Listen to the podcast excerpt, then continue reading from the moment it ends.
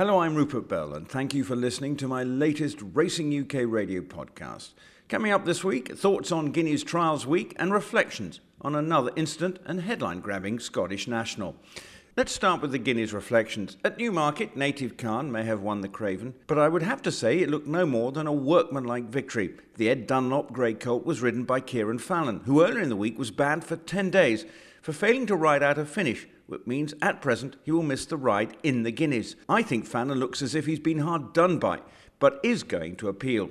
He does, however, think this is a horse worth trying to get his punishment reversed for. He feels like a Guineas horse, and he couldn't have done any better today, you know. It was a strong pace, and he quickened up a strong pace. He handled the dip, which is very important. A lot of horses don't.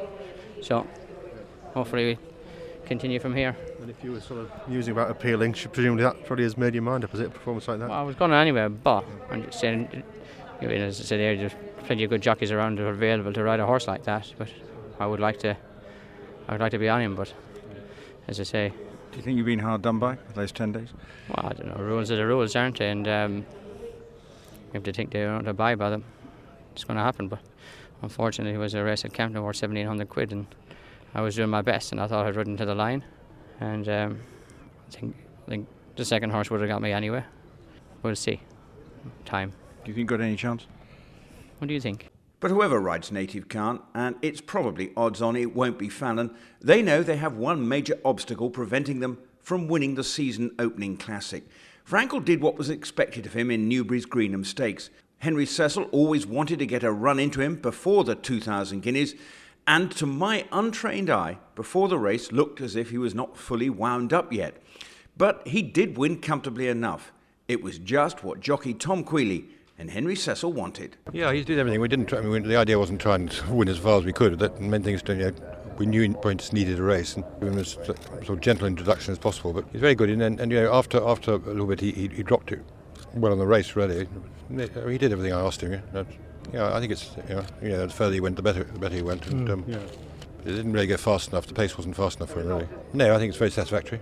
He still did well, but he's there's still more to come. And I mean, he, he got he got the job done today, and that's the main thing. As a learning exercise, it's always difficult, isn't it? You're there to be shot at. I mean, how much do you think he learned today?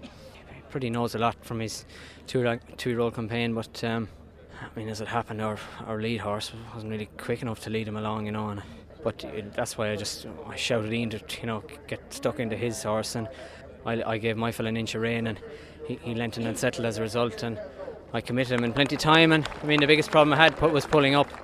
He, he seems well anyway. It's nice that he won, and you no know, anxious moments at all at any stage. No, not really. No, no. I mean, it's you know maybe a couple of days ago when they said all Ireland needed a run. That was, but no, he, he seems fine. But you know, see what happens. So a warm odds-on favourite Frankel is now for the 2000 and at this stage you can't see anything troubling this exciting colt who definitely has the X factor. Actually, Henry Cecil may have another colt who could go on to classic glory. If Frankel is thought not to stay the Derby trip, then the team will have a serious contender in world domination. It was a seriously impressive win in his maiden, and it was no shock to see his Derby odds plummet.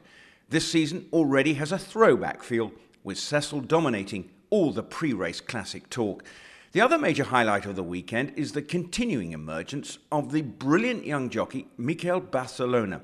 He's just 19, but unflappable, and showed his skill to no little effect last week. And I also wouldn't be surprised if the Godolphin trainer Mohamed Al Zarooni grabs more and more of the limelight.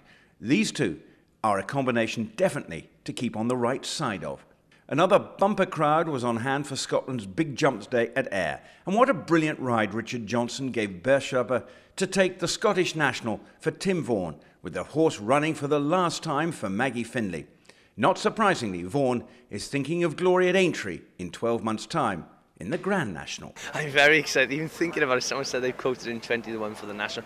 That would be the obvious target next season. We'll see. But, you know, I just spoke to the, to the Findlays and they said, Christ, Tim, you know, the way he's won that, the way he's improved, you know, that horse could be Hennessy Gold Cup horse, could be a Gold Cup horse even, you know.